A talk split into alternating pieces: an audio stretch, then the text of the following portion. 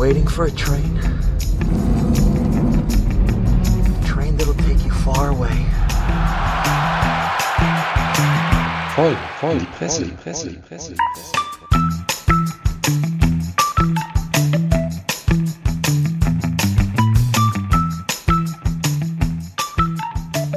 Howdy ho und herzlich willkommen zu einer weiteren Ausgabe unseres schönen Medien- und Pressepodcasts Voll in die Presse.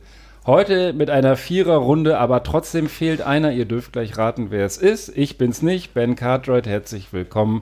Und zu meiner Rechten, wie immer, Jutjelound, der Beef Rogers. Genau. Wir sind auch im Beef Hole, für alle, die den wohligen, heimlichen Raumklang vermisst haben. Also der Benanza-Bus steht draußen vor der Tür, direkt neben dem Puffschlitten von Prollo Ferrari. Jawohl. Grüße an meine Mutter Laila. Du wolltest den doch nicht bringen. Was? Du wolltest den doch nicht bringen. Ich habe gar nichts gesagt. Na gut, Hashtag Laila, dann kriegen wir wieder ein paar mehr Downloads. Genau.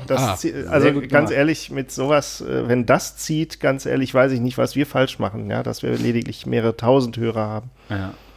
Also wir arbeiten dran und wir haben den Sommer mehr als adäquat heute ersetzt mit einem Gast, den wir schon 10-mal mindestens angekündigt haben, nämlich den RainHerr. Kampfname RainHerr. Ja. RainHerr, ihr dürft raten, wie er wirklich heißt. Und erstmal herzlich willkommen. Schön, dass es geklappt hat. Ja, vielen Dank, dass ich dabei sein kann. Du bist ja regelmäßig in Hamburg, weil du Journalist bist. Also genau sozusagen unser Futter hier täglich produzierst, allerdings seltener so kurios. Geo unter anderem, dafür zeichnest du verantwortlich und auch das hatten wir hier schon im Blatt. Das war ursprünglich mal der Gedanke mit den Pilzen, wenn du dich erinnerst. Genau, ja, die hatte ich doch auch angeboten, die Pilze. Die hattest du angeboten, aber das wolltest du nicht. Ja, die wollte ich damals, als wir drüber sprachen, dass du das nochmal einordnest, was der Sammer oder wer war das mit den Pilzen, dafür für einen halbwissenschaftlichen Stuss erzählt. Das war auf jeden Fall sehr spannend, Pilze untereinander kommunizieren. Das ist so für alle, die das nochmal nachhören wollen. Und du bist ja auch Biologe von Haus aus und deswegen eigentlich prädestiniert. Aber fangen wir trotzdem mit dir an. Du hast noch was Geileres heute mitgebracht. Fängt auch mit P an. Auch mit P, nur mal so einen kleinen Teaser. Also noch nicht zu viel verraten. Okay, ein kleiner Teaser. Also sie nerven wahnsinnig. Also mehr als Pilze. Pilze nerven ja eigentlich nicht so. Es sei denn, also Fußpilze. Ja, unterm Fuß oder in anderen unterm Nagel. Unterm Nagel. Lassen wir es mal da stehen. Sie sind lästig, sie sind fast überall und sie können auch ziemlich eklig sein. So viel sage ich schon mal. Okay. Es hat was Biologisches natürlich. Ja. Ne? Klar. Genau. Manche haben sie aber auch in der Verwandtschaft und dann müsst ihr gleich mal schauen, was der RainHerr uns da mitgebracht hat. Und weil wir ja auch den Resten gerne anteasern seit Neuestem aus Cliffhanger-Gründen Beef. Also ich habe heute ein bisschen was Beharrliches und ein bisschen was Tierisches irgendwie. Also mal wieder was Tierisches. Ja, tierisch finde ich gut. Ja. Ich habe auch eine kleine Tiergeschichte mit einer Möwe, zwar nicht in der Hauptrolle, aber als Waffe. Eine Möwe als Waffe. Und da ich ja hier wieder für die schlüpfrigen Themen sorgen muss, möchte ich heute kurz erzählen, wie man mit einem Sextoy beim Schach betrügen kann. Ist passiert auf ganz hohem Level. Also nicht irgend so Hintertür bei Prollos Spelunke, sondern internationales Parkett. Schnallt euch an. Das gefällt mir. Ja. Ready, set und wir versprechen unseren Gästen ja auch immer, dass das Bier fließt. Also würde ich sagen, go am Bier. Mach mal den Zapfen auf. Reiß Arcobräu auf. Genau, das ist, ich stelle es nur ganz kurz vor, dann ist irgendwie, das ist vom Moser Liesel, sprich aus dem Bajuwarischen, Arcobräu, Moos. Ich habe jetzt tatsächlich die kleinen Flaschen mir besorgt, das ist eher so wahrscheinlich so die Kindergröße in Bayern, also was ist irgendwie so 0,33 irgendwie. Taschenbier. Genau, also das ist, es ist ein helles und ich kenne es auch nicht, bin mal gespannt, ich gebe das mal so rum und natürlich dem Gast zuerst. Genau.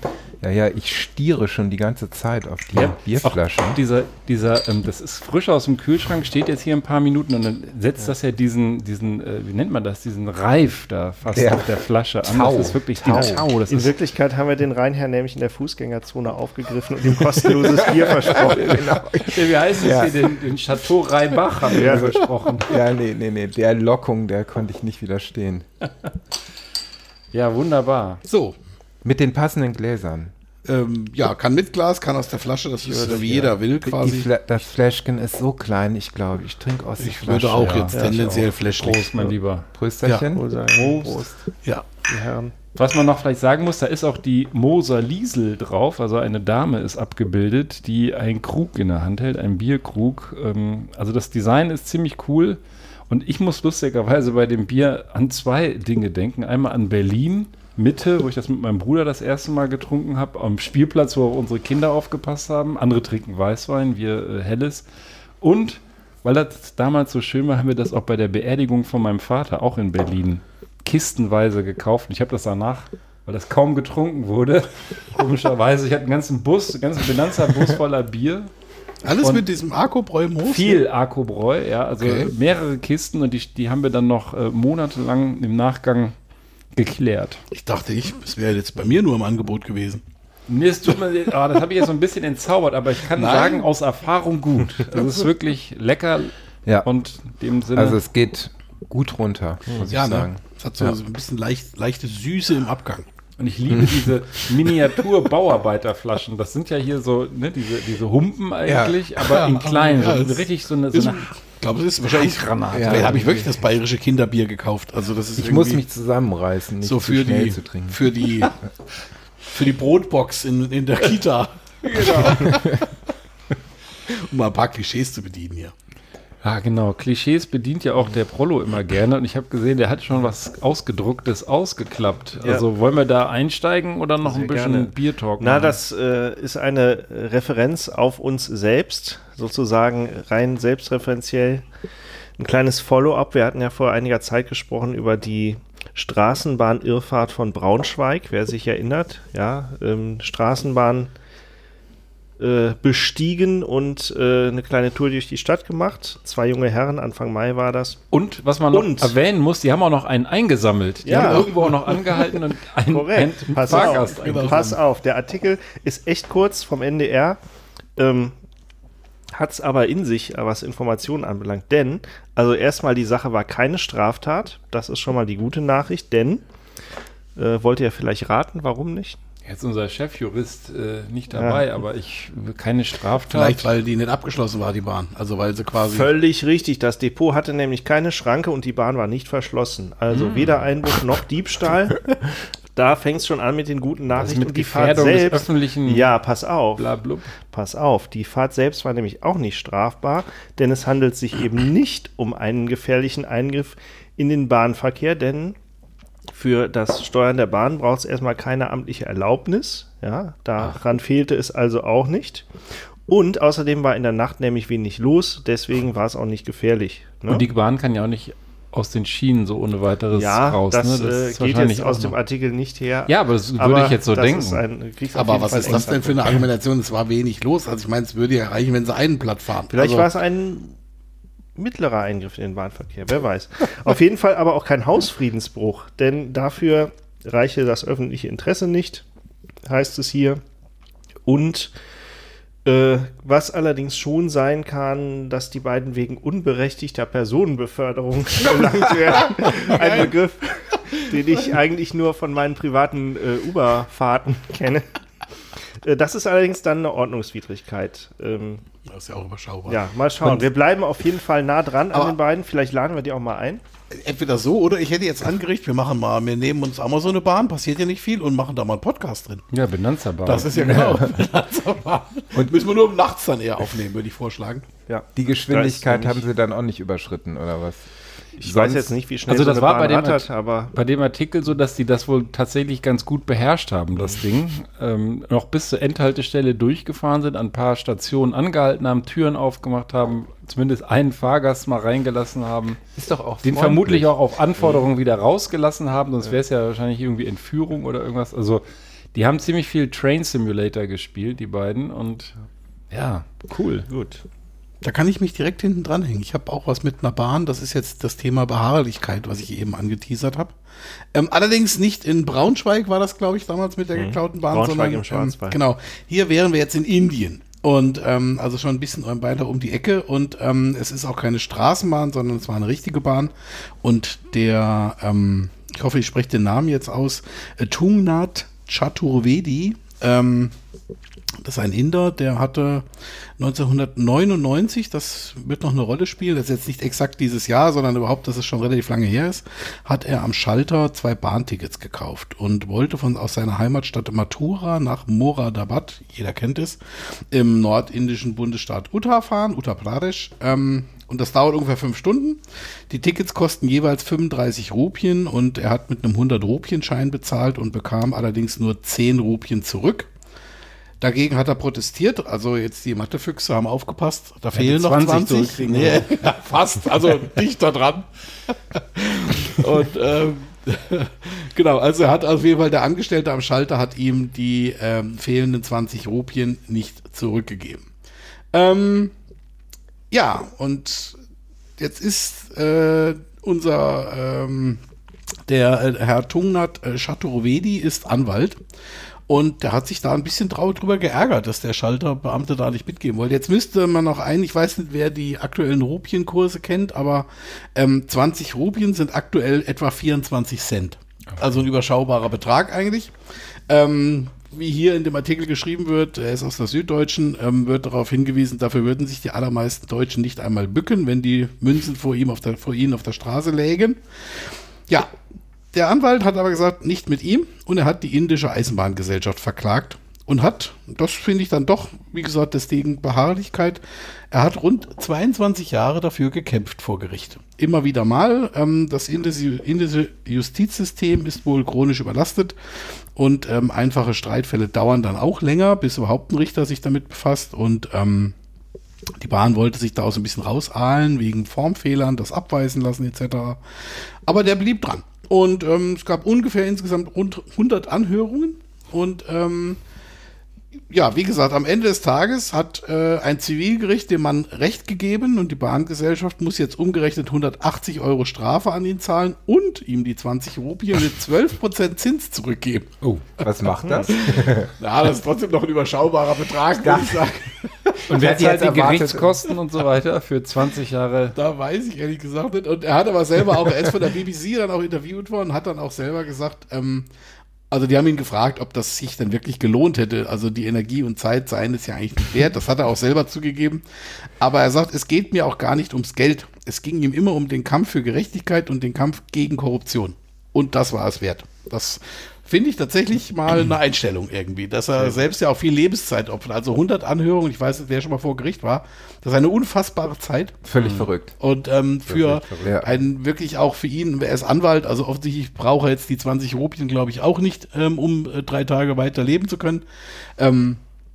Nichtsdestotrotz finde ich das einfach spannend, dass manche Menschen einfach sagen, ich gebe nicht auf, ich lasse mich von irgendeinem System oder irgendeinem, in Anführungsstrichen, Idioten am Schalter nicht über den Tisch ziehen. Nein, mache ich nicht. Fertig. Mhm. Weißt du, wie ihr so dazu steht? Ich meine, das ist natürlich im Prinzip Schwachsinn. Man kann auch immer noch dran zu knapsen, dass der offensichtlich für diesen recht lächerlichen Betrag eine 5-stündige Bahnfahrt bekommen hat. Also das kommt noch dazu. Da ist das 9-Rubien-Ticket fast. Na, ich dachte erst auch, dass es vielleicht ein Beispiel für eine Zinseszinsrechnung oder so wäre. Nee. Und er jetzt Millionär geworden wäre. Also, auch schön, aber nee, aber Rupienmillionär. Rupienmillionär, wahrscheinlich hilft einem dann auch nicht viel weiter. Aber nichtsdestotrotz, also wie gesagt, ich finde das einfach, ich sage schon auch ein Wahnsinn. Also das ist aber letzten Endes, ich gebe das auch ehrlich zu. Also ich bin so ein bisschen hin und her gerissen. Ja. Einerseits denke ich, ich finde das ja sensationell, dass einer da sagt, ich mach das, lass das mit mir nicht machen. Auf der anderen Seite würde ich halt sagen, ey, was vergeudest du deine Lebenszeit damit? Also ich weiß jetzt nicht, welchen Glauben er anhängt, aber und wie viel Leben noch in petto hat, aber es ist trotzdem, also es ist schwierig. Also ich bin mir da gar nicht so richtig schlüssig, ob ich es gut oder schlecht finden will, das ist aber vielleicht auch gar nicht der Maßstab, ob ich es gut oder schlecht finde irgendwie, sondern... Ich finde es extrem erstaunlich erstmal, ne? Gut und schlecht wüsste ich auch nicht. Ich wäre fast das Gegenteil, also ich fände es so fürchterlich, irgendwie, ich würde wahrscheinlich nach 10 Minuten Gerichtsverhandlungen dann sagen, so tschüss, das ist mir jetzt einfach irgendwie zu viel. Ja. Aber ich könnte mir auch vorstellen, dass man, das ist so vielleicht auch ein Beispiel für, wenn man was investiert hat, eine gewisse Zeit, dass man dann nicht mehr davon loskommt, weil man ansonsten das Investment verliert. Den Point of No Return überschritten sozusagen. Also vielleicht hat er nach einem Monat hat er gedacht, nee, jetzt habe ich schon einen Monat investiert, jetzt muss ich noch den nächsten Monat und daraus sind dann irgendwie wie viel, 20 Jahre geworden. 22 Jahre, wobei er natürlich jetzt die 22 Jahre nicht durchgekämpft hat, sondern das natürlich immer wieder mit großen Unterbrechungen natürlich auch. Aber was mich halt auch noch im Prinzip ja ein bisschen positiv stimmt, ist, dass ja offensichtlich auch in Indien das Rechtssystem also auch dann... sowas also aushält, also dass das halt auch weitergeht und dass da eben nicht dann quasi irgendwie sowas abgewiegelt wirkt oder er dann zurückgewiesen wird, sondern dass es im Prinzip, also man kann dann schon sich Recht erfechten, auch wenn es möglicherweise ein extrem langer Weg ist. Und er natürlich den Vorteil hat, als Anwalt ist er natürlich aus dem System, das heißt, er weiß auch, was er da tun muss und wie er es tun muss, etc. Aber das finde ich an sich auch eine ganz gute Nachricht in dem ganzen Thema, dass also das im Prinzip so ein bisschen in der also zweitbevölkerungsreichste Land der Welt, glaube ich, ne? Wenn ich mich nicht täusche. Ja. Also ist insofern es, ist es schon? Hat China überholt? Nee, ist zweitbevölkerungsreichste. Also ja, aber ich glaube, das ist nicht mehr lang hin, ne? Bis es China überholt. Das weiß ich nicht. Wie viele Bahnkilometer? Gute Frage, weiß ich auch nicht. Also das, und in welchem Zustand, aber da können wir hier ja auch mitreden. Das ist quasi ein Kopf-um-Kopf-Rennen. Prost. Ah, und da ist er wieder, der Niveau-Limbo. Du hast schon mal vorgelegt jetzt, Ben, ich muss schon sagen. Ja. Ich habe lange auf den Einsatz gewartet. Ich wollte aber nur sagen, also ich finde Beharrlichkeit grundsätzlich bemerkenswert, weil ich sie regelmäßig bei solchen Sachen nicht an den Tag lege, weil mir das einfach zu viel Lebenszeitverschwendung scheint. Ja. Weil ich denke, klar, das ist ärgerlich, aber jeden Tag, wenn ich mich dann aufs Neue über diesen Bahnbeamten da oder diesen Schalterbeamten ärgere, ist es ja meine Lebenszeit und die ist ja dann viel mehr wert als 24 Cent oder selbst wenn das 100 Euro wären. Also denkt an diese Drum Machine Geschichte, die ich hier live in der Sendung, habe ich mir abzocken lassen von eBay, 340 Euro an irgendeinen Betrüger gezahlt und ich kam die Nachricht live hier an diesem Platz, dass ich gerade einem Betrug aufgesessen bin.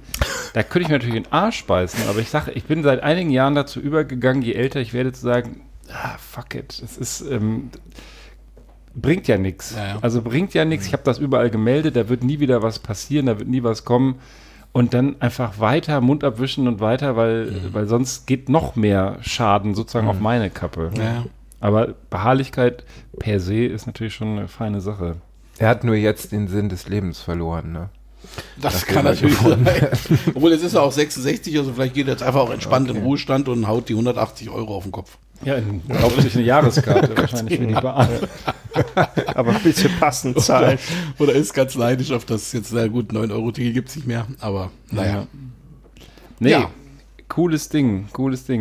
Sag mal, so für dich, was ich immer mal einen Journalisten live hier in der Sendung fragen wollte, wir nehmen ja so diese Artikel und machen uns dann nicht über die Schreiberlinge lustig, manchmal auch über die Schreiberlinge, aber oft eher über die Geschichten. Aber wie ist das denn, so Geschichten sich immer wieder aus dem Hut zu zaubern? Ich meine, Geo ist ein Monatsmagazin, da hat man wahrscheinlich ein bisschen mehr Luft und kann ein bisschen auch mehr vorplanen, aber du musst ja am Ende des Tages die Geschichte dann rund kriegen, ne? Und muss dann auch irgendwie eine Story da haben und kannst du da uns mal so einen Einblick geben, wie das so im Alltag ist, wie das denn die Deadline näher rückt oder? Schrecklich ist es. Es ist echt schrecklich. Nein, also wie man auf Geschichten kommt, das ist einfach schwer zu sagen, weil das auf so unterschiedlichen Wegen geht. Ne? Man liest was, man trifft jemanden, man hört irgendwas oder aber man sitzt irgendwie zusammen und sagt irgendwie, jetzt zum Beispiel mache ich so ein Naturmagazin, Und dann kann das sein, dass es irgendein Thema ist. Wir haben zum Beispiel, sind wir so ein bisschen saisonal, also jetzt machen wir ein Wintermagazin und dann sagt man, okay, letztes Jahr hatten wir schon irgendwas zum Thema Schnee und so weiter, aber irgendwie müssen wir Kälte ins Heft bringen, ja, was könnte man machen? Gletscher, so, dann ist erstmal das Thema da und dann muss man sich die Geschichte suchen, ne? Also entweder trifft man irgendeinen Gletscherforscher oder manchmal einfach kalt geschrieben, man googelt rum, wie alle anderen auch, und, und versucht eine Geschichte daraus zu stricken. Ne? Aber ja, tatsächlich, also wenn heute, also heute habe ich zum Beispiel über den Eichelhäher gelesen, weil ich einen ganz kleinen Text über den Eichelhäher schreibe. Und das fand ich, also der Eichelhäher, also weil es geht da um eine Frage, das ist auch für ein Magazin, das ist immer eine Doppelseite und dann steht eine fette Frage da, dann gibt es eine Illustration von dem Tier und dann einen kleinen Erklärtext. Und da war so, also der Eichelhäher, ihr kennt den, ne, diesen Vogel, der ist halt mega schlau. Und da hatte ich dann so die Idee, okay, Eichelhäher sieht erstens cool aus, also als Tier schon mal macht er was her. Und dann irgendwie so über ein Phänomen zu schreiben, und zwar, dass der total viele Verstecke für Eicheln, deswegen der Name, im Winter anlegt oder im Herbst und sich eben diese Verstecke merken kann. Ne? Das ist total irre. Und da jetzt nur mal so ein Beispiel. Ich bin immer noch nicht auf die genaue Zahl gekommen, weil ich das ist einfach verrückt. Ne? Die Quellen gehen halt so auseinander zwischen 3.000 und 30.000. Und das finde ich einfach echt viel. Verstecke. Ja, also 3.000 ist gesichert. Ne? Das ist total konservativ. Ich bin jetzt der Meinung, dass es zwischen 3.000 und 6.000 Verstecke sind und 30.000 ist eine nordamerikanische Art, die super Eichelhäher. Genau.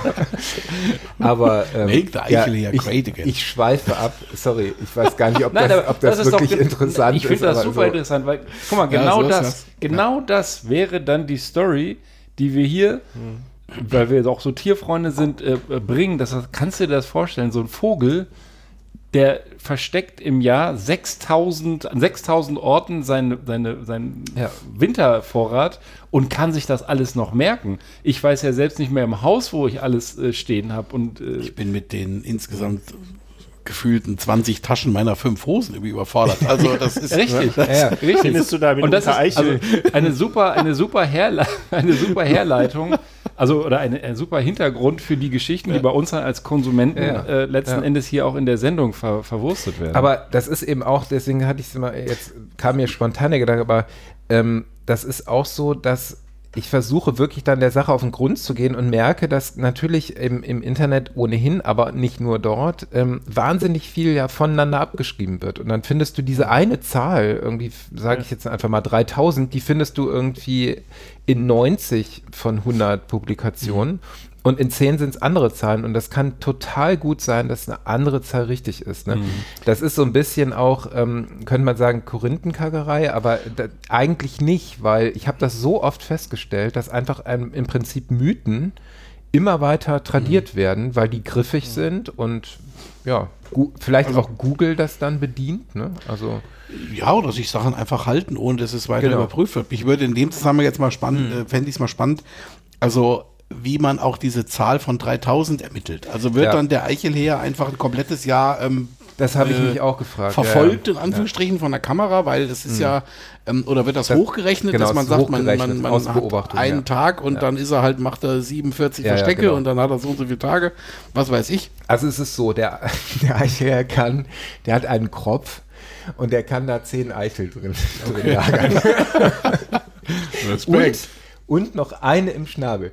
Und das können, also 11, maximal 11. Stell dir mal, du hättest 11 Frikadellen im Mund. So, und dann kann man halt wahrscheinlich, das ist eine Hochrechnung aus Beobachtung. Ne? Okay. Also dann stellt man fest, okay, der arbeitet, das habe ich jetzt auch gelesen, in den 3 anstrengendsten Wochen, die im Oktober stattfinden, arbeitet der Eichelhäher 10 bis 11 Stunden und dann hat man wahrscheinlich irgendwie beobachtet, wie viel fliegt er hin und her, in Klammern, Ich habe da auch 5 bis 8 Kilometer. Das sind übrigens echt mega weite Strecken, finde ich. Und dann vergräbt er halt die Eichel. Ne? Aber und dann hat man das gar nicht im Baum oder so. Nee, manche, also in Astgabeln, in Erdlöchern. Und das Krasse ist wirklich, finde ich auch, dass der sich im Prinzip fast alle Verstecke merken kann. Ne? Also selbst unter einer 40 Zentimeter hohen Schneedecke findet der eben noch die Eicheln. Weil das wäre auch so eine Frage, weil das habe ich mal über Eichhörnchen gelesen. Jetzt weiß ich nicht, ob es Mythos ist, weil ich habe es auch nur mal gelesen, dass die wohl tatsächlich einen Großteil ihrer Verstecke gar nicht mehr finden. Die also, so ein bisschen, also im Vergleich sind die so ein bisschen hohl. Ja. Also im Vergleich zum Eichelhäher auf jeden Fall. Vielleicht hohl, aber glücklich. Ich weiß es nicht. Ja, ja.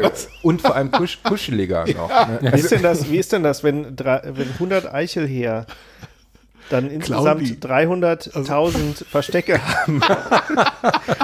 Also meine These wäre jetzt, dass sie sich einfach überschneiden und der kommt halt so angeflogen, der ist, ach, wo war denn die Nuss? Und ach, hier ist sie ja. Das ist auch eine schöne Idee. Das habe ich übrigens witzigerweise eben auch spontan, ob die sich auch gegenseitig den Kram klauen aus irgendeiner Astgabel. Oder die Eichhörnchen. Oder? Die können sich finden ihr eigenes Ding, aber der Eichelhäher, der hat schon. Ja.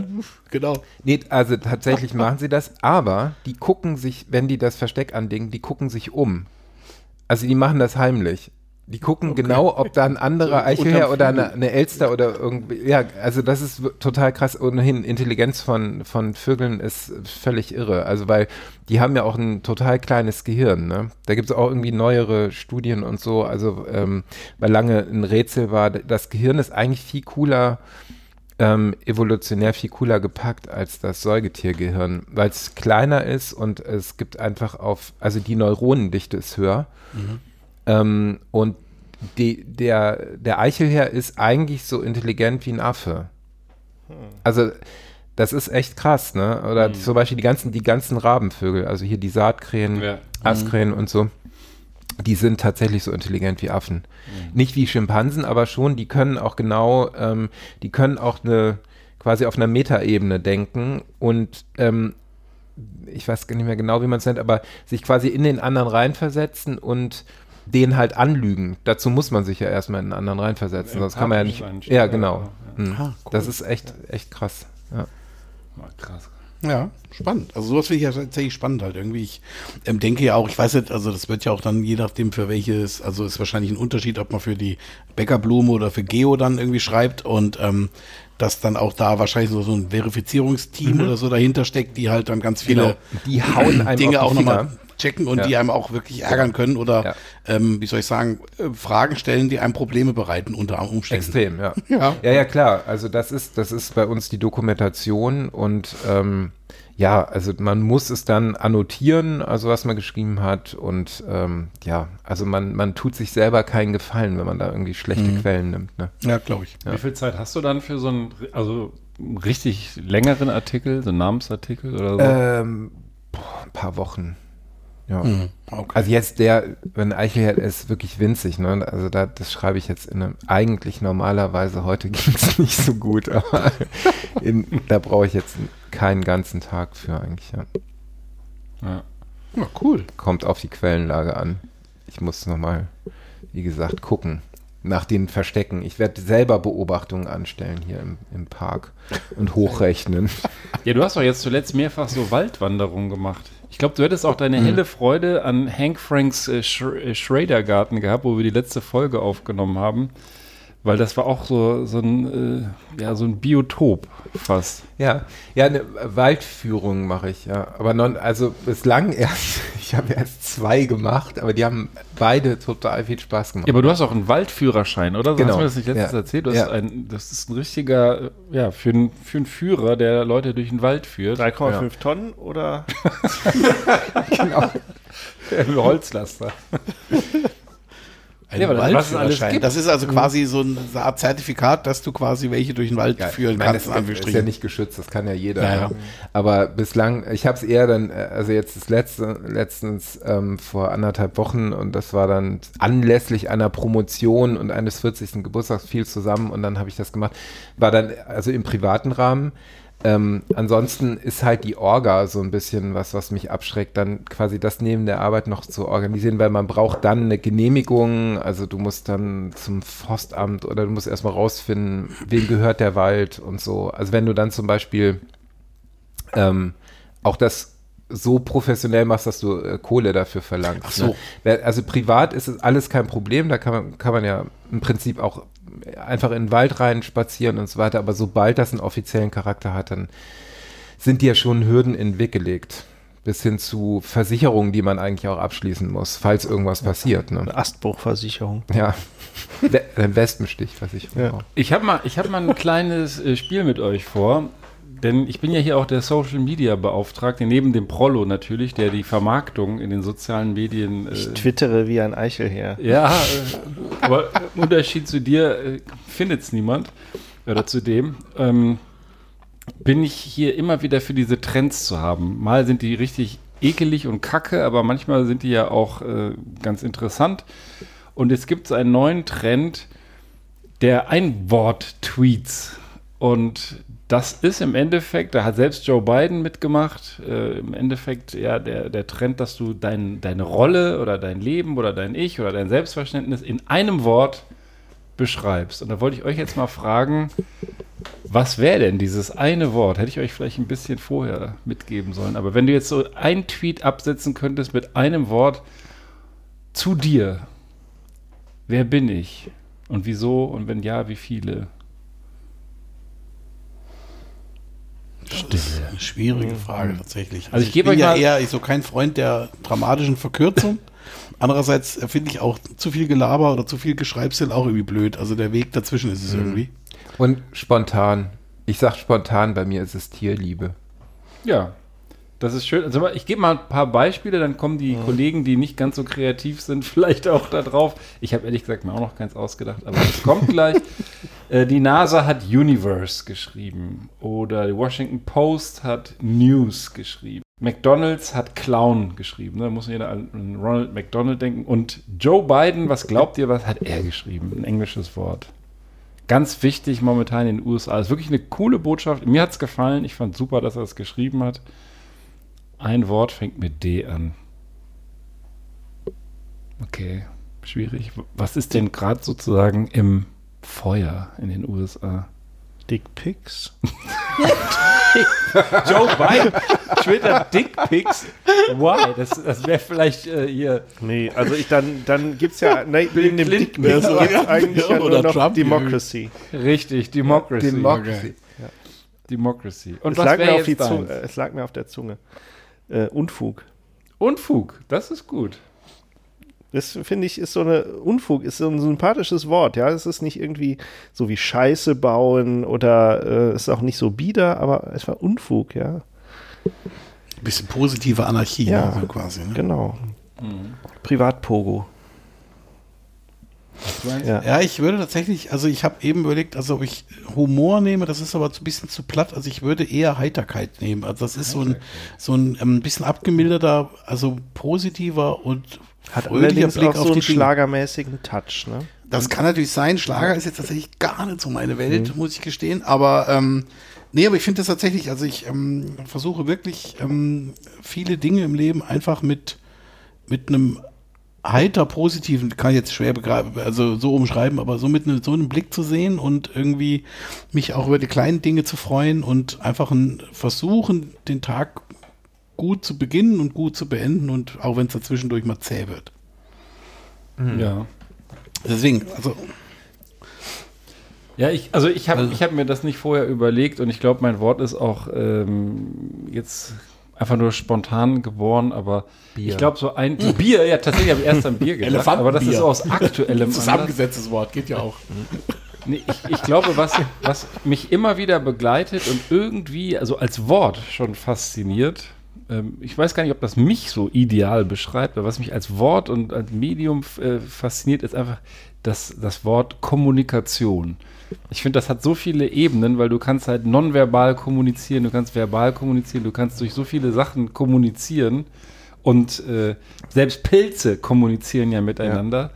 Und da können auch so viele Fehler gleichzeitig passieren, weil die fehlgeleitete Kommunikation ja auch ganze Kriege auslöst und weiß der Geier. Also das ist so wahrscheinlich so das Thema zumindest, was mich das ganze Leben schon irgendwie fesselt, die Kommunikation in all ihren Formen.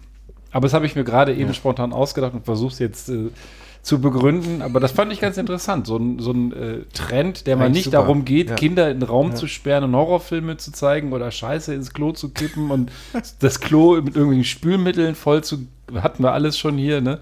Da rege ich mich regelmäßig drüber auf, aber das fand ich ganz nett. Ich weiß gar nicht, wie der Trend heißt. Wahrscheinlich Einwort-Tweet oder so. Können wir mal gucken. Prollo, du wirst das dann ja bei Twitter bei uns... mit dem Hashtag Erfolg wirst du dann unseren Podcast dann hypen, hoffe ich mal. Irgendwie sowas, ja. Mehr leidlich Mühe. So. Er twittert schon. Jetzt haben wir ja eben viel auch, ja, würde man sagen, die Spannung hochgemacht mit der Beschreibung, die du hattest. Und das Thema bietet sich ja eigentlich auch an als Einwort-Tweet. Willst du direkt damit einsteigen oder mit dem ein Wort? Das ein Wort, was ja. sozusagen das, ja. Das dein Thema ist, genau, was du heute hier vorbereitet hast. Was ich mitgebracht habe. Ja. Vorbereitet. Genau, ich habe mir was angelesen. Ne? Und zwar, ich sag mal Hashtag Parasiten. Ah, das war's. Ich hatte ja bei der Beschreibung, hatte ich ganz kurz gedacht, meinst du Penis? Yeah. Aber das... So, hätte vielleicht auch gepasst. Eine schöne Alliteration. Also, aber die Frage ist, haben Parasiten Penisse? Genau. Das ist eine Frage an euch. Ich bin Parasit, das heißt so tief drin. Es kommt auf den Parasiten an. Ich wollte gerade sagen, es gibt wahrscheinlich beide, oder? Ja. Es gibt wahrscheinlich Parasiten, also können ja wahrscheinlich alle Geschlechter haben. Sowohl, und es gibt auch Penisse mit Parasiten, gibt es auch. Also das, ja. Genau, die Frage ist eher, haben Penisse Parasiten? Ja. Vermutlich häufig geben und nehmen. Sorry, aber ich wollte das nicht. Nein, wir schaffen es immer wieder. Nein, es ist auch gar nicht lächerlich. Es ist Bier ernst. Apropos Bier? Gut, das war jetzt ja, ich mach mal. Sehr gut. Genau, weil ich bin der... Ganz dezent überleitet. Das ist mir auch schon ein bisschen peinlich. Bin ich der Schnellste? Nein, ich bin auch schon leer. Nein. Gut. Ich mach das mal auf hier, ist das gut? Ja. Sag auch mal den Namen, das ist so ein schöner, seltener Name. Ja, das ist jetzt also ein Fischer Blond, das habe ich aus Frankreich, also wie der Name sagt, Fischer ist ein alter französischer Name irgendwie, altes französisches Biergeschlecht.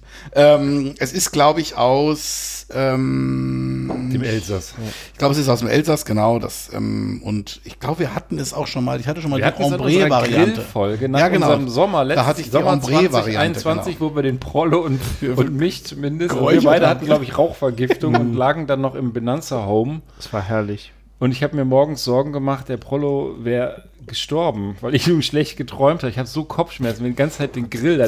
Du musst dazu sagen, der Sammer ist eine alte Frostbeule und der hat uns da komplett mit so halb nassem Holz ausgeräuchert. Hauptsache, er friert nicht und der Prollo und ich saßen voll im Zug und haben dann hinterher auch in diesem verqualmten Haus gepennt, der Ponderosa.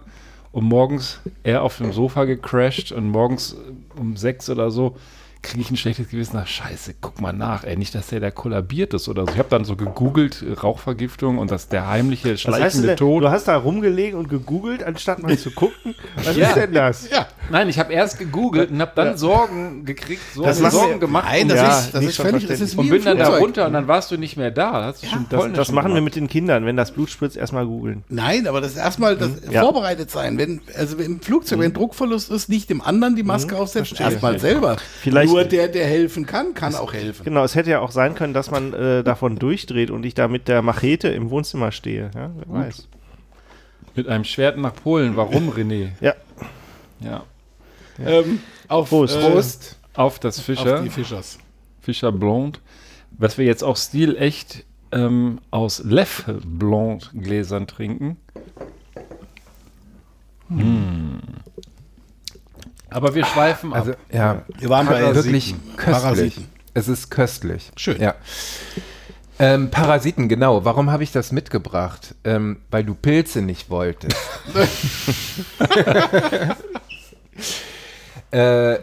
Und zwar finde ich Parasiten eigentlich ziemlich cool, denn es gibt erstens ganz abgefahrene Geschichten darüber zu erzählen. Zweitens ist das ein Thema, was oft überhaupt nicht beachtet wird. Also ganz wenige wissen im Prinzip, was Parasiten sind und wie viel die vorkommen und wo die überall zu finden sind. Und ich finde es dann in einem größeren Zusammenhang, also sozusagen im Ökosystem-Zusammenhang eigentlich auch total interessant, ne? Ich meine, ich kann ja mal fragen, was für Parasiten kennt ihr denn? Die lausige Ostverwandtschaft. Ja. Also ich sage mal, der klassische ist, glaube ich, so ein Parasit ist, also ich kenne es jetzt aus dem Tierreich, das sind so, wobei das, glaube ich, nicht richtige Parasiten sind, das sind so diese Putzerfische, also die so dranhängen, das sind Parasiten, also die von anderen oder so ein Blutegel oder sowas, also Blutegel, Mücken. Quasi. Also Blutegel ist sehr gut, Mücken auch. Ich hatte nämlich hier eben gerade, da flog schon was vorbei. Und Fruchtfliegen. Das sind Fruchtfliegen. Okay, aber wir haben da noch Obst. Der will nicht rausgebracht. Der Beef, der hat dann noch altes Fleisch in der Ecke. Ja, ein Omen ist Omen, ne? Also. Ja. Aber das war eigentlich schon genau richtig, die Definition, also die von anderen leben, ne? Also die sozusagen sich von der Energie von anderen ernähren. Aber man hat ja so klassischerweise, sag ich jetzt mal, Fleischfresser und dann hat man Pflanzenfresser und dann hat man die Pflanzen, die irgendwie Photosynthese betreiben und im Prinzip niemanden fressen, sondern selber Energie, also aus Sonnenlicht eben die Energie herstellen oder die umwandeln. Und das ist so, dass man oftmals denkt, irgendwie, auch jetzt in Tierfilmen und so weiter, also die größeren Tiere, die fressen die kleinen oder die schwächeren, ne? Und bei den Parasiten ist es eben oftmals so, dass es eigentlich winzige Viecher sind, die sich eben von anderen ernähren. Und was ich halt so krass finde, ist, dass man schätzt, dass ungefähr 40% aller Tierarten zumindest in bestimmten Phasen ihres Lebens parasitisch leben.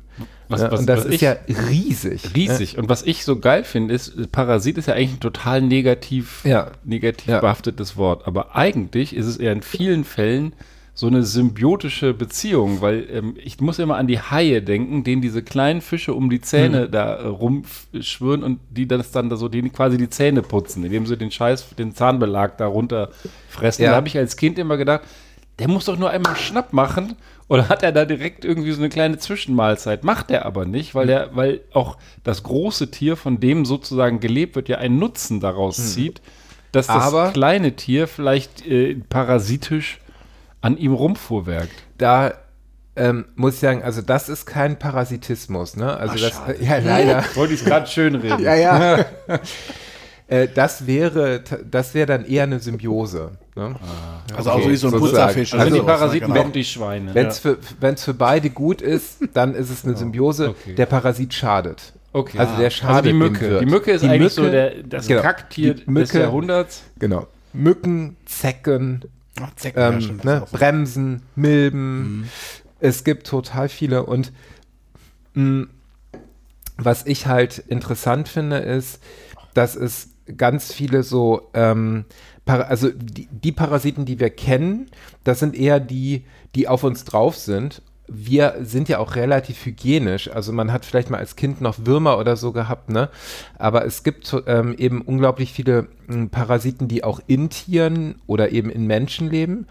Und aus Sicht von einem Parasiten muss man sich das so vorstellen, dass ein Tier oder eben eine Pflanze ein Lebensraum ist. Also im Prinzip ist jedes Tier ein total komplexer Lebensraum. Aber das heißt, eine Blattlaus ist auch ein Parasit. Ja, eine Blattlaus wäre auch ein Parasit, genau.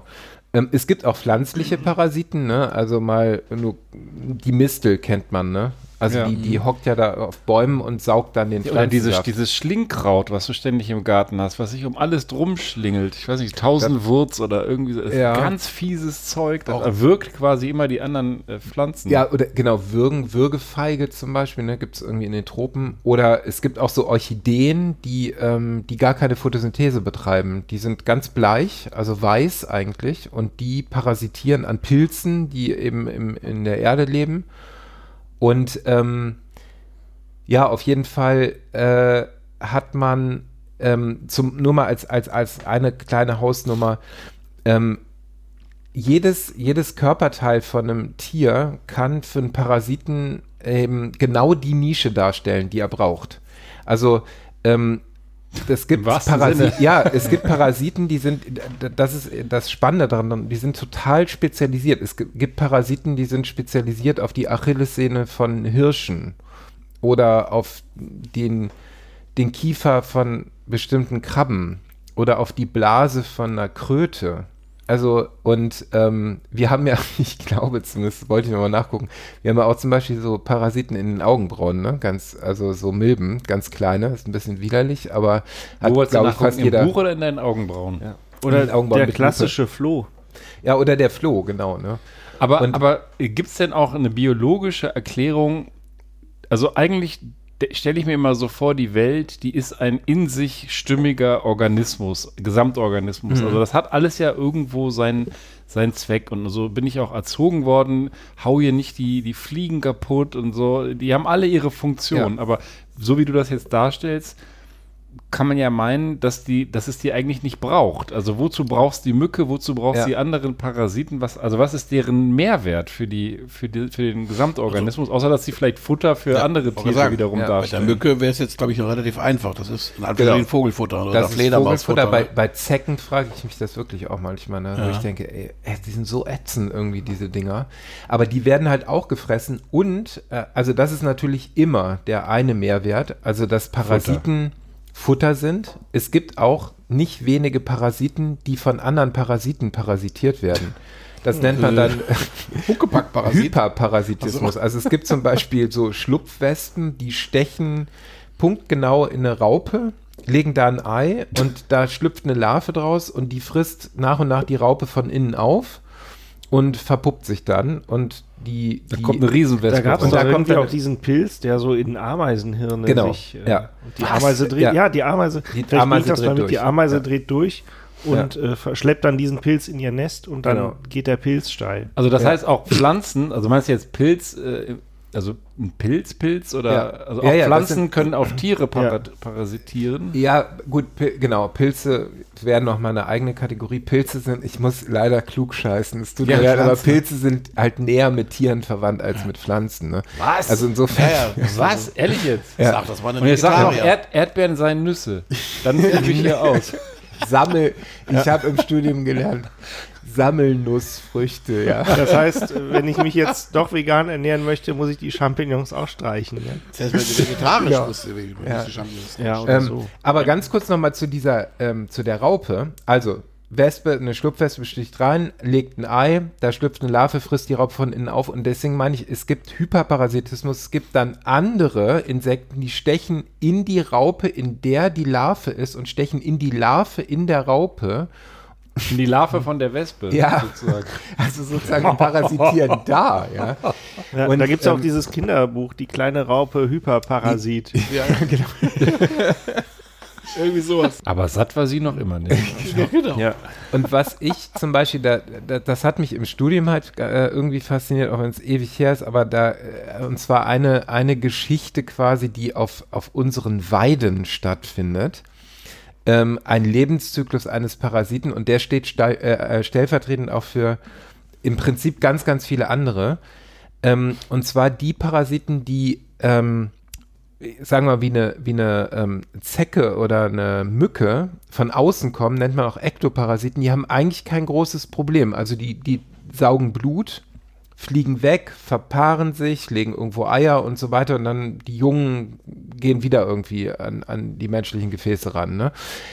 Schwieriger ist es, wenn man sich überlegt, ein Parasit, der im Inneren von einem Tier parasitiert, der muss ja irgendwann rauskommen oder zumindest die Nachkommen. Und wie sollen die dann wieder in ein neues Tier reinkommen? Und da haben sich im Lauf der Evolution, finde ich, vollkommen verrückte sogenannte Lebenszyklen entwickelt. Und ich kann ein paar nennen, aber ich will mal einen sagen, der, wie gesagt, hier in Deutschland auch stattfindet. Und das ist der kleine Leberegel. Das ist quasi so eine Art Saugwurm. Leberegel. Der Leberegel, der lebt in den Gallengängen von Schafen.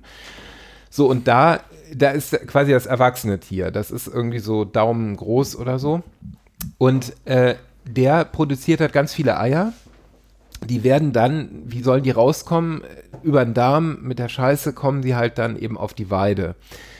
Und dann kriechen aber über den Schafkot, kriechen Schnecken und die fressen unter anderem diese Eier mit auf, also mehr oder weniger zufällig. Und in der Schnecke entwickeln sich daraus Larven, die kriechen... Vom Leberegel.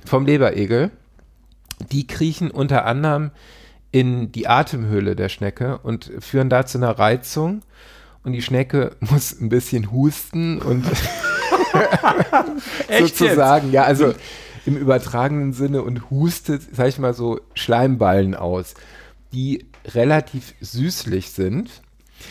Da sind dann schon Parasitenlarven drin und zwar erst immer noch vom Leberegel? Vom Leberegel, genau, ja. So im ersten Stadium oder so. Und dadurch, dass das süß ist, finden das Ameisen nicht schlecht, diesen Schneckenschleim, fressen den Schneckenschleim, dadurch kommen dann die Parasiten in die Ameisen rein, entwickeln sich da weiter, kommen zum nächsten Stadium und dann gibt es eine Larve in der Ameise, die kriecht ins Gehirn der Ameise, wird auch der Hirnwurm genannt und die führt zu einer Verhaltensänderung der Ameise, die eigentlich verhält sie sich komplett normal, außer sie geht spät nachmittags oder abends nicht mehr in ihr Nest, sondern kriecht auf einen Grashalm hoch oben, verbeißt sich in der Spitze, kriegt da einen Kieferkrampf. Wenn nichts passiert, dann wacht sie morgens halt wieder auf und führt das Leben einer normalen Ameise. Es sei denn, ein Schaf kommt morgens vorbei und weidet diesen Grashalm ab. Geil. Das hast du dir doch gerade ausgedacht. Das ist eigentlich, das ist spooky. Das ist so abgefahren, finde ich. Das ist quasi so ein dreiphasiger Lebenszyklus. Ne? Also muss man sich überlegen, Schaf, wie kommt man raus? Über den Kot, dann Po. Schnecke. Okay, gut. Und dann Ameise und dann Verhaltensänderung. Das ist wirklich irre. Ne? Also das könnten eigentlich... Aber was hat jetzt der Parasit davon, wenn er sozusagen im Ameisenhirn... Also ist sozusagen die Theorie oder die Strategie dahinter, dass der Parasit weiß, die Schafe müssen was zu fressen haben? Ja. Oder... Ist das im Endeffekt ein Zyklus, dass der Parasit dafür sorgt, dass er in andere Schafe reinkommt? Also dadurch, dass der ein Schaf dann diesen Grashalm frisst mit der infizierten Schnecke, wächst wieder so ein Lebergallenwurm oder wie auch immer. Da wächst dann der Leberegel. Also das heißt, das ist seine sehr perfide Art der Fortpflanzung eigentlich. Genau, ein Schaf in das andere Schaf. Ja, also wenn die Schafe ihre Scheiße selber fressen würden, dann wäre es gar kein Problem. Das wäre einfach. Aber das machen die halt nicht. Genau, das wäre auch nicht doof. Es gibt aber auch solche Lebenszyklen, aber das wäre kein Problem. Nur da Schafe das nicht tun, muss man sich irgendwas anderes ausdenken. Ja, also im übertragenen Sinne. Und da gibt es verschiedene. Ne? Nur mal ganz, ganz kurz, es gibt zum Beispiel in Kalifornien auch so eine Art Wurm, auch einen Saugwurm, der lebt im Darm von Wasservögeln. Auch da wieder Eier, die Wasservögel scheißen. Das wird auch wieder von Schnecken. Schnecken sind oft Zwischenwirte bei Parasiten. Ich weiß gar nicht so genau warum, aber wird auch von der Schnecke gefressen. Da kommen dann wieder Larven aus der Schnecke raus und bohren sich in die Kiemen von Fischen. Und die führen zu auch einer Verhaltensänderung. Und zwar senken die den Serotoninspiegel der Fische. Und das wiederum führt dazu, also ein Serotoninspiegel kennen wir, ja, wir Menschen haben ja auch Serotonin, ist ja im Prinzip so eine Art Glückshormon. Und bei den Fischen ist das ähnlich, das beruhigt die Fische, wenn der Serotoninspiegel hoch ist. Der wird aber runtergedreht durch die Parasiten und dadurch werden die total aufgeregt. Normalerweise sind die Fische irgendwie so ganz ruhig und gechillt am Boden und durch den erniedrigten Serotoninspiegel flitzen die an der Oberfläche rum, an der Wasseroberfläche und werden dadurch viel, viel häufiger, ich glaube 30 Mal häufiger oder so, von Wasservögeln gefressen. Und damit ist der Parasit wieder ein Wasservogel. Also das heißt, der Fisch ist irgendwie, plötzlich wird er depressiv und lässt sich fressen. Ja, das ist ja für den Fisch extrem scheiße, oder? Ja, das ist super scheiße. Ja, das ist quasi ein Antidepressivum. Also der Parasit wirkt als Anti-Antidepressivum. Ja. Also eigentlich als Depressivum. Ja, Depressivum, genau. Meine Güte, also das finde ich super spannend, wie clever das ist. Und ich wollte eigentlich, ich hatte dich ja deswegen ermutigt, über Parasiten zu sprechen, weil ich meine steile Theorie hier mal wieder zum Besten geben wollte, die aber jetzt an und für sich sehr schwer ist, weil es doch in eine ganz andere Richtung ging. Ich habe ja diese Strategie, dass ich glaube, oder einfach mal behaupte, dass die Welt, wir denken mal, die Menschen beherrschen die Welt, aber ich glaube, oder es könnte sein, der Gedanke gefällt mir, dass die Bakterien die Welt beherrschen und durch irgendwie eine Schwarmintelligenz im Endeffekt auch jederzeit das Ruder rumreißen könnten. Und quasi, sie schaffen es ja sehend zum Umkippen zu lassen, sie schaffen es, du kannst an Bakterien, könnte ich kalt machen, ne? Der stärkste Mensch krepiert, wenn die Bakterien sich entscheiden, sozusagen völlig durchzudrehen in deinem Körper. Da gibt es auch dieses Kinderbuch, Karies und Baktus ergreifen die Weltherrschaft. Ja, so ungefähr, in diese Richtung. Und das hab ich schon ein paar Mal an verschiedenen Stellen, diese Theorie, diese sehr allgemein, ich bin ja kein Biologe, allgemein formulierte, diesen Gedankenanstoß losgelassen und habe da schon viele Leute mit irgendwie, die ja Wochen später kamen, boah, da muss ich die ganze Zeit drüber nachdenken. Und das geht jetzt, das bestätigt zumindest so ein bisschen, dass das möglich ist, dass also so Parasiten, die ja jetzt erstmal nur irgendwo so drin leben, dass die halt eine gewisse übergeordnete Intelligenz haben und das System komplett für sich ausnutzen können, ne? Und wie gesagt, der Bogen ist jetzt ein bisschen schwerer zu spannen, als ich das vorhatte, aber ich finde es immer wieder faszinierend. Eigentlich kann die Natur uns komplett fertig machen, wenn sie will. Ja, auf jeden Fall, klar. Also ich würde halt ein bisschen davon absehen, dass das sozusagen, also jetzt, dass das eine Intelligenz ist, die mit unserer Intelligenz oder das, was wir als Intelligenz bezeichnen, irgendwie vergleichbar ist. Aber natürlich, wenn man das weiter definiert, dann ist das hochintelligent, ist ja klar, ne? Also Evolution ist Selektion, ist quasi immer sozusagen das Ausmerzen, was nicht funktioniert. Und ich wollte gerade sagen, so, das könnten einige, sage ich mal, Evangelikale zum Beispiel auch als Beispiel dafür nehmen, dass das sich nicht evolutionär entwickelt haben kann, sowas Komplexes. Ne? Würde ich jetzt einfach mal in den Raum stellen, weil wie soll das funktionieren? So etwas Komplexes. Also wie soll man sich da quasi iterativ annähern? Vielleicht sind die apokalyptischen Reiter auch irgendwie so ein Arschkrebs. Der Ja, apropos, im Gegenteil, der Sammer hat hat mir gerade seinen One-Word-Tweet geschickt mit dem Wort neugierig. Insofern, glaube ich, haben wir heute unseren fleißigsten Hörer definitiv sozusagen hört der live gewonnen. Mit? Ja, sicher, der sitzt ja am Fenster, hast du nicht gesehen? Da mit seinem... Nee, also Grüße an Sammer, wir vermissen dich sehr. Neugierig. Und ich möchte auch... Der Ben hat so leichtfertig gesagt, wer könnte hier, ich weiß nicht, wie deine Worte waren, den Sammer ebenbürtig ersetzen. Ich denke, den Sammer kann man nicht ersetzen. Ja, also, wobei mit dem Monolog bist du schon nah dran. Also Grüße an den neugierigen Sammer und weiter. Also ich fand das, oh shit, Tomat, ich fand das ziemlich geil. Und wollte jetzt eigentlich zur Feier des Tages ein kleines Bier, auch aus Belgien, öffnen und flute. Ich dachte, die Flasche sei transparent.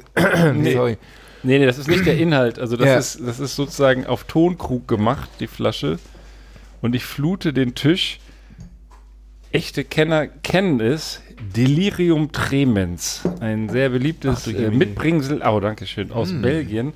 Und ganz zufällig ist ein rosa Elefant auf dem Cover. Nein. Also ihr könnt es ja gerne mal beschreiben, Strong Beer. Ja, der Elefant ist aber auch sehr neugierig, würde ich mal sagen. Der grast so ein bisschen, also guckt so ein bisschen, ne, was habe ich denn da? Und er macht so von der Körperhaltung her, ist es ungefähr so, wie wenn Liz Truss knickst. Es ist so ein bisschen... ja, absolut. Stimmt. Also es sieht so ein bisschen... Hat aber auch mit dem Rüssel auch so was Ameisenbäriges. Das stimmt. Aber es ist ein süßer kleiner Babyelefant. Delirium Tremens Strong Blond Bier. Also wir sind heute die ganze Zeit beim Blond Bier. Ja, der Elefant schlürft nämlich irgendwelche Ameisen auf, die dann so einen Pilz drin haben. Und deswegen... Was heißt das auch Pilz? Dann das hat direkt 8,5 Umdrehungen. Aber ich habe deswegen nur eine Flasche dann auch für unsere Gäste, bitte. Ja, Moment. Keine Hektik, alles in Ruhe. Der hat ja so viel geredet, der kam gar nicht zum Trinken. Der arme Kerl. Nee, das tut mir wirklich leid. Ich bin eigentlich ein sehr schüchternes Wesen und rede sehr wenig. Das stimmt nicht. Also vielleicht...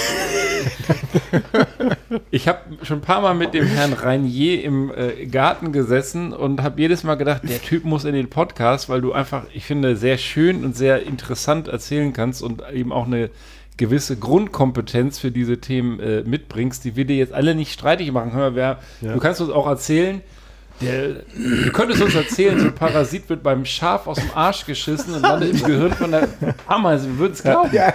Wir würden es glauben. Über den Umweg einer Schnecke. Über den Hustenschleim einer Schnecke. Könntest du uns erzählen, wir würden es glauben. Ich wollte die schöne heimelige Stimmung gerade mit einer toten Möwe kaputt machen, aber das bist du mir nicht zuvor gekommen. Ich kenne das sonst nur hörst du die Regenwürmer husten. Ja. Mit Schnecken kenne ich das gar nicht. Nee. Hörst du die Schnecken niesen. Das sind die dicken Würmer. Ja. Also die Möwen, genau, die hast du ja auch noch angeteasert. Ja, genau, ich lese euch einfach die Überschrift vor. Da gibt es im Grunde nichts hinzuzufügen. Von web.de, also Qualitätsmedium, Sondergleichen, Hamburg. Mann schlägt mit toter Möwe auf Frau ein und entblößt Geschlechtsteil. Von der Möwe oder von sich selbst? Ja, nee, von sich selbst in dem Fall. Wenig überraschend wurde er vorläufig festgenommen. Und tatsächlich, ein 41-jähriger Hamburger oder in Hamburg hat eine Spaziergängerin angegriffen. Und die 31-jährige Frau habe dann die Polizei gerufen, weil der Mann sie und zwei andere Frauen während ihres Hundespaziergangs am Öjendorfer See beleidigt und sein Geschlechtsteil entblößt habe. Und offenbar aus Wut über diesen Anruf bei der Polizei habe er mit dem toten Vogel auf sie eingeschlagen. Woher der Mann das Tier hatte, blieb zunächst unklar. Und ich glaube, das bleibt für immer unklar, würde ich mal behaupten. So, dann kamen die Streifenwagen. Es ist nämlich noch nicht zu Ende, auch wenn man das meint, ja. Der Mann ist dann also ins Wasser gesprungen und zwei Beamte mit einem Boot zu ihm hin und er weigerte sich, diesen See selbstständig zu verlassen. Und das bringt ihm jetzt einen Besuch beim Amtsarzt ein. Kennst du nicht die berühmte Band, die Amtsärzte? Die Amtsärzte. Mit, ja. Aus Hamburg. Aus Hamburg. Ja, also hat er gesagt, sie haben eine Möwe oder was? Ja, sie haben eine Möwe, genau, das war's. Also da gibt es nichts hinzuzufügen. So, wahrscheinlich, ja, was ich würde sagen, klappt. Was ist denn mit dieser Fliege hier? Die ist also mich als abgestürzt. Biologe interessiert natürlich, was für eine Möwenart war es? Ja? Eine tote. Tote Möwenart. Ja. Wie viel gäbe es denn? So, oh. Pi mal Daumen. Ich weiß es nicht. Ich schätze mal, in Deutschland 12. Ja. Also, das wäre jetzt meine graue, weiße und dunkelgrau. Silbermöwe, Mantelmöwe, Lachmöwe. Es war die Lachmöwe. Ja. Ja, und der hat auf die Frauen mit der Möwe eingedroschen und die Polizei und die haben sie dann nur aus dem Wasser gekriegt. Ich habe den Zettel schon wieder weggelegt, das war's. Also das ist eine schöne Meldung. Ich möchte Erklärung. Es ist eine schöne Meldung. Ich würde auch sagen, es ist eine runde Geschichte. Ja. Die Seite ist voll, der Praktikant kann nach Hause gehen, alles ist erledigt. Ja. Ich möchte aber gerade unserem Biologen nochmal widersprechen. Also das kann in dem Fall keine Lachmöwe gewesen sein, das war wohl eine Schlachmöwe. Wow. Ja.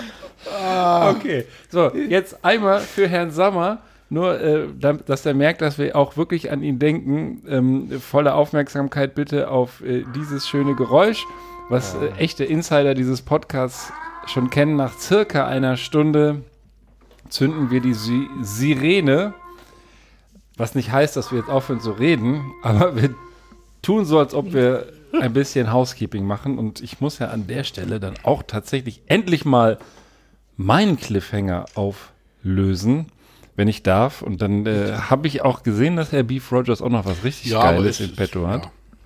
Was mit Tieren. Ja. Was mit Tieren, das hast du ja auch angekündigt. Nee, du hattest die Beharrlichkeit und Tiere. Tiere kamen noch nicht. Nee. Aber die Beharrlichkeit. Bei mir gibt es beides nicht, aber Schach. Ach stimmt, das war das. Schach gibt es. Sextoys. Wir sind jetzt ein bisschen hinter der Zeit, ne? Wir haben ja diesen Aufnahmetermin verschoben und das ist auch ganz gut so, weil wir wollten eigentlich vor einer Woche aufnehmen und ich hatte nix.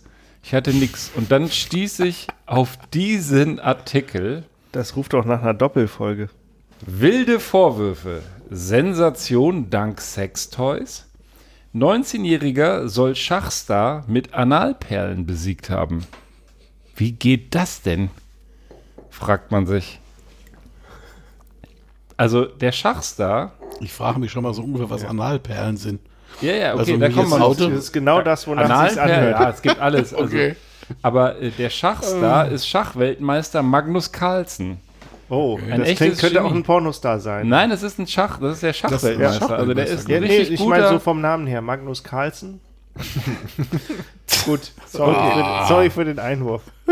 Magnus Carlsen ist der größte Superstar im Schach, seit 2013 Weltmeister und hat schon einiges erlebt in seiner Karriere. Vorzeitig aus einem Turnier zurückgezogen hat sich der Norweger aber noch nie, bis letzten Sonntag.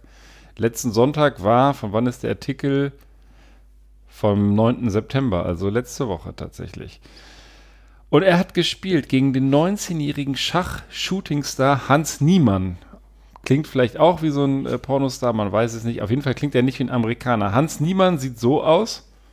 Man könnte fast meinen, er hat die Analperlen noch drin. Also so schief, wie er sitzt auf dem Bild. Also liebe Hörerinnen und Hörer, schaut euch die Shownotes an. Im Mund hat er sie vielleicht auch. Genau. Aber wie gewinnt man halt mit so Sexspielzeug eigentlich gegen den Schachweltmeister? Und wieso ist der beleidigt? Also, der hat gegen den gespielt... Und er hat den fertig gemacht. Er hat den einfach abserviert im Schach, was schon mal eine kleine Sensation ist, weil das war so ein Newcomer, kein ganz schlechter, aber der ist eigentlich unterlegen gewesen. Und die Theorie, die es jetzt gibt, weil der Typ schon mehrfach wohl auch betrogen hat früher, dass er sich Analperlen in den Hintern geschoben hat. Und zwar gibt es, das weiß ich selber, obwohl ich es nicht habe, es gibt so funkfernsteuerbare Sexspielzeug. Weil du es nicht selber hast, weißt du das? Du kannst das bei einer Frau, ich weiß nicht mal, wie es heißt, aber du kannst theoretisch einer Frau sowas schenken und dann über die App kannst du das dann steuern. Kannst du ihr sagen, dass du an sie denkst, sozusagen? Ja, du kannst ihr im Endeffekt sagen, hier meine Liebste, trag das doch. Und dann kannst du so auf so einer Skala, ich habe mir das mal erklären lassen, kannst du dann so im Endeffekt die Intensität der Vibrationen einstellen und so weiter. Und sowas gibt es wohl auch es steht hier als Analkette. So ein bisschen wie so ein Smart Home, wenn du die Heizung mit dem Handy einstellst von außerhalb. Genau, nur dass du halt den Climax deiner Partnerin stimulierst. Nur, dass du die Heizung im Winter nicht mehr leisten kannst. Und aber entscheidend ist, bei beidem bist du nicht dabei. Ja. Das ist der wesentliche Punkt. Ja. Oh, warte, ich krieg gerade einen Anruf. Ich muss mich mal gerade hinsetzen. Ja, also Ferngespräch. Also jedenfalls wird gemunkelt in verschiedenen Kanälen, dass der Typ sich so eine funkfernsteuerbare Anal-Vibrationskette in den Po gesteckt hat vor dem Turnier und sich da natürlich ein gewisses System ausgedacht hat, wie das genau vibriert und das dann übersetzt in ein System von Zügen. Und er hat dann jemanden gehabt, das wurde ja live übertragen, der das Brettbild sozusagen gesehen hat und dann wahrscheinlich mit Hilfe eines Computers die idealen Züge ausbaldowert hat und ihm über Analkette gemorst hat. Sozusagen der Morsecode, ja. Ein Morsecode, richtig. Das ist sozusagen die Story. Und das ist so verrückt, dass selbst Elon Musk dazu rumgetwittert hat. Der kam da auch nicht dran vorbei und der hat das, also steht hier, selbst Elon Musk lassen diese wilden Gedankenspiele nicht kalt. Der 51-Jährige äußerte sich auf Twitter dazu mit einem Zitat des deutschen Philosophen Arthur Schopenhauer und schrieb: Talent trifft ein Ziel, das niemand sonst treffen kann. Genie trifft ein Ziel, das niemand sehen kann. In Klammern, weil es im Po steckt. Ja. Das hat er aber, die Klammer hat er aber nicht dazu geschrieben. Doch, die hat er dazu geschrieben. Ja, aber die Klammer kommt von Elon Musk, nicht von Schopenhauer. Nee, das im Po, das hat, glaube ich, der Schopenhauer ausgelassen. Das hat Elon Musk in Klammern dazu gesetzt. Inzwischen hat er den Tweet wohl wieder gelöscht. Aber Po-Perl noch nie erfunden. Der Vorwurf hält sich, insbesondere, weil dieser Jungstar, wie heißt er, Niemann, schon als Kind oder als Jugendlicher mehrfach betrogen hat. Und naja, Finde ich geil. Also das sind ja die Geschichten, die ich so mag, so ein bisschen skurril hier für den Podcast. Wer ist denn auf diese Idee gekommen, dass der sich so an wie heißt die Dinger, Analperlen da irgendwie reingepfiffen hat? Ich meine, das musst du ja auch erstmal konstruieren, so eine Geschichte, und musst erstmal drauf kommen. Also das ist ja so ein bisschen, das immer wieder bei den Schafen. Viele Leute, und, die da drauf kommen, ich will jetzt keine Namen nennen, aber was? Okay. Ja, irgendwie Wortwahl war vielleicht unglücklich bei mir mit dem draufkommen. Vielleicht war es auch ein Prank und die haben ihm was... Ja, aber es klingt jetzt so ein bisschen krude, also wenn jetzt irgendwie, also ich sag jetzt mal, ich als Unbedarfter, wenn ich jetzt irgendwie auch aus einer anderen Sportart, irgendein Tennisspieler besiegt einen anderen Tennisspieler und macht nur, oder beim Schach ist es ja nur mehr noch mit dem Kopf natürlich arbeiten und sonst irgendwie, also ich würde jetzt da nicht als allererstes drauf kommen, muss ich gestehen. Und ich glaube, die allermeisten hier am Tisch auch nicht. Also den Vorwurf erhoben haben zwei kanadische Schachgroßmeister, Erik Hansen und Aman Hambleton, in einem Livestream auf Twitch. Nämlich, dass Niemann manipulierte Analperlen verwendet habe, die ihm mit entsprechenden Signalen richtige Spielzüge anzeigen sollten. Das ist doch wieder so. Aber wie sind sie drauf gekommen? Also, ich meine, also hat er es zugegeben? Nee, Nein, weil ich finde es irgendwie. Oder gibt es ein Überwachungsvideo? Das ist doch völlig egal, ob das. Hauptsache, hier wird mit Dreck auf den Mann geschmissen. Es geht doch nur darum. Nein, er hat es nicht zugegeben, natürlich nicht. Und streitet das auch ab. Ja. Und es ist natürlich auch so ein bisschen, ne, er muss sich halt den Vorwurf gefallen lassen, dass er als Jugendlicher schon zweimal betrogen hat und dabei aufgeflogen ist. Das hat er wohl auch zugegeben und hat auch gesagt, ich habe daraus gelernt und ich mache das auch nicht mehr. Aber dann nicht mit Analperlen. Ja. Nee, nicht mit Analperlen. Also es ist in der Tat eine berechtigte Frage, wieso Analperlen? Weil wahrscheinlich keine andere vorher Theorie. Hatte er nur mit Harnröhrenperlen betrogen. Ja, aber das ist das, wo ich so ein bisschen dran hänge, also wo man dann entweder jetzt sagt, also entweder ist es, also das ist ja so krude quasi, darauf zu kommen, also auch dann mir jetzt dann so ein, wie gesagt, ich habe jetzt da keine persönlichen Erfahrungen mit, aber auch jetzt da irgendwie dann noch das in so eine Art Morse-Code zu übersetzen und das dann über den Darm wahrzunehmen und das dann auch so richtig zu interpretieren, dass man dann die richtigen Züge macht. Also das heißt, die Züge hast du ja meistens, das ist ja dann so E2 auf D4, ja, bis du das gemorst hast, da brummt dir aber ganz schön die Properze, ja. Ja, oder ist es so, also es gibt, wie viel Felder gibt es beim Schaf? 64. Es gibt 64 Perlen. Bis zum Kinn. Da sitzt aber ein bisschen höher am Stuhl. Da würde ich sagen, dann ist aber der Hans Niemann fast der Eichelhäher der Schachspieler, der sich alle Perlen merken kann. Ja, und der hat irgendwie ein extrem gut ausgebildetes Nervengeflecht im Enddarm. Ach, herrlich. Die Prinzessin auf der Eichel. Ja, genau. Herrlich. Auf der Perle. Ja. Ja. Also früher hat er wohl tatsächlich mit Computern halt betrogen, hat er Online-Schachspiele gemacht und hat dabei gemogelt und das hat er auch zugegeben. Ja, das und klingt jetzt aber schon irgendwie anders. Aber wie man aber davon auf Analperlen kommt, das ist mir eigentlich ehrlich gesagt scheißegal gewesen, weil ich finde das so krass, weil das ist halt nicht irgendwo bei einem Hinterstuben-Schachspiel passiert, sondern auf der Weltbühne, wo jetzt gesprochen wird, der hat mit Analperlen betrogen. Stell dir mal vor, hier Thomas Müller, irgendwie beim Elfmeter guckt er den Torwart aus und sagt hinterher, der hat ja Analperlen genutzt, weil er wusste, der springt nach links unten. Ja. Genau. Das ist einfach geil. Also solche Geschichten, da stehe ich so. Schreibt das Leben, ne? So, ja, das Leben. Ja, aber jetzt mal die Frage, wie findet ihr denn solche Geschichten?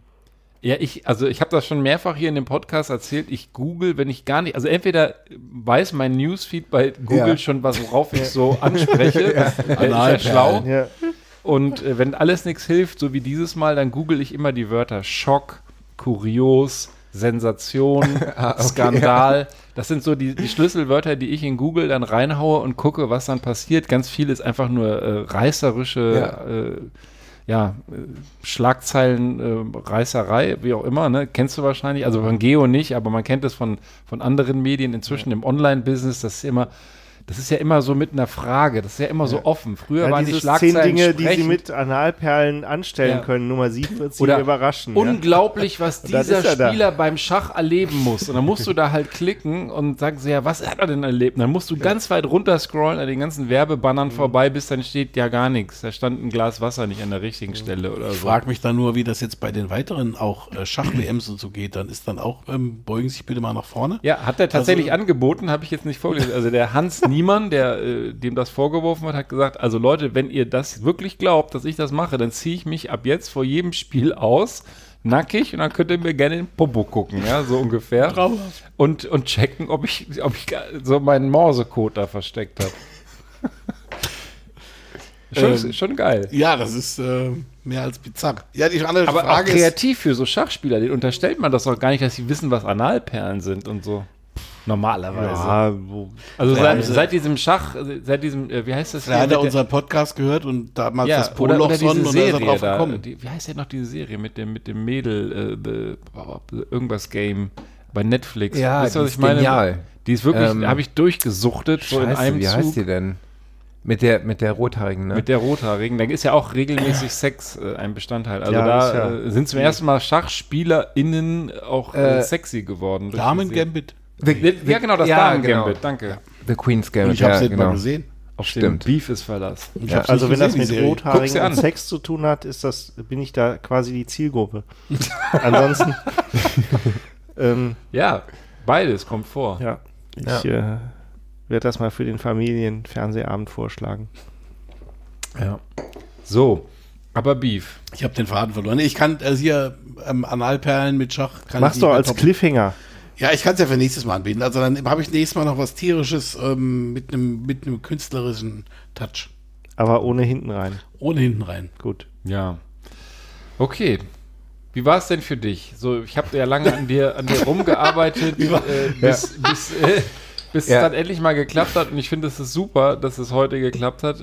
Aber wie ist das jetzt so? Ich meine, du bist ja eigentlich Profi und dann sitzt du hier mit so 3 Honks am Tisch mit dem Headset. Also es hat sich nicht parasitär angefühlt, ja, sondern sehr nett. Das Bier hat gut geschmeckt. Ich könnte direkt noch eins vertragen. Ja, der Beef hat wahrscheinlich was im Keller. Ja, ich habe noch was. Ich habe im Kühlschrank was. Das machen wir gleich. Da reißen wir richtig den Zapfhahn auf. Nee, also wirklich super. Hat mir total gut gefallen, falls das jetzt das Ende einleiten soll. Ja, ich... und wäre gerne auch nochmal dabei. Ja, sag ich. Das ist eigentlich das schönste Kompliment, was eigentlich alle Gäste und Gästinnen, wir hatten auch tatsächlich schon ein paar Damen dabei, uns aussprechen können, die immer gesagt haben, ach, das ist ja lustig, ladet mich ruhig wieder ein. Also du kannst auch gerne hier ganz groß einsteigen, also sorg halt ein bisschen mit deiner Reichweite dazu, dass wir hier die, was hast du eben gesagt, 6.000 Klicks, 5.000 ist ne, eine magische Grenze, genau. Ja. Okay. Also das Ziel dieses Podcasts seit Jahren, wir gehen jetzt bald ins 4. Jahr, für alle, die uns noch nicht so lange zuhören, ist es ja von Anfang an, dass wir weniger Arbeit haben und die ganzen Kosten sich selber tragen. Also wir haben keine hohen Ansprüche. Wir wollen mehr Bier, Podcast machen. Wir wollen das Bier bezahlt bekommen, was wir hier saufen, dafür saufen wir aber fast alles. Hauptsache, wir hatten es noch nicht in der Sendung. Wir sind quasi parasitären Podcaster. Wir wollen die Scheiße nicht mehr selber schneiden, also insbesondere ich. Der Prollo will wahrscheinlich immer noch die Shownotes schreiben, weil das macht er einfach viel zu gut. Und das Einzige, was wir eigentlich wollen, ist, alle 2 Wochen zusammenzukommen, ein fertig aufgebautes Set, am besten noch so ein Tonstudio-artiges. Vielleicht könnten wir uns auch noch einen VW-Bus, einen neuen VW-Bus würde ich auch nehmen, mit E-Antrieb, mit 4 Mikros drin oder 5 für die Gäste. Also wir haben ganz geringe Ansprüche und eigentlich an unsere Sponsoren. Und ein bisschen Catering machen. Catering natürlich. Genau. Und also Kommunikation geht ja durch den Magen. Nein, also und dann bist du drin, dann bist du dabei. Ich bin dabei. Ja. Da kannst du umsatteln, sozusagen. Ja. Also, an alle, die zuhören, wenn ihr den Podcast nicht mit mindestens 10 Freunden teilt, wird etwas Schreckliches passieren. Ja, genau. So wie früher. Sehr gute Idee. Sehr gut. Der Kettenbrief. Ja. Kettenpodcast. Kettenpodcast. Ja. Schön. Und den letzten trifft der Blitz. Ja, oder die Analketten. Die Analperlen. Fluch-Podcast. Wie auch immer, es war mir ein Vergnügen. Schön, dass es endlich geklappt hat, mein lieber Rainer. Und, ja, bis ganz bald wieder in diesem Funhaus. Macht's gut. Ciao, ciao. Tschüss.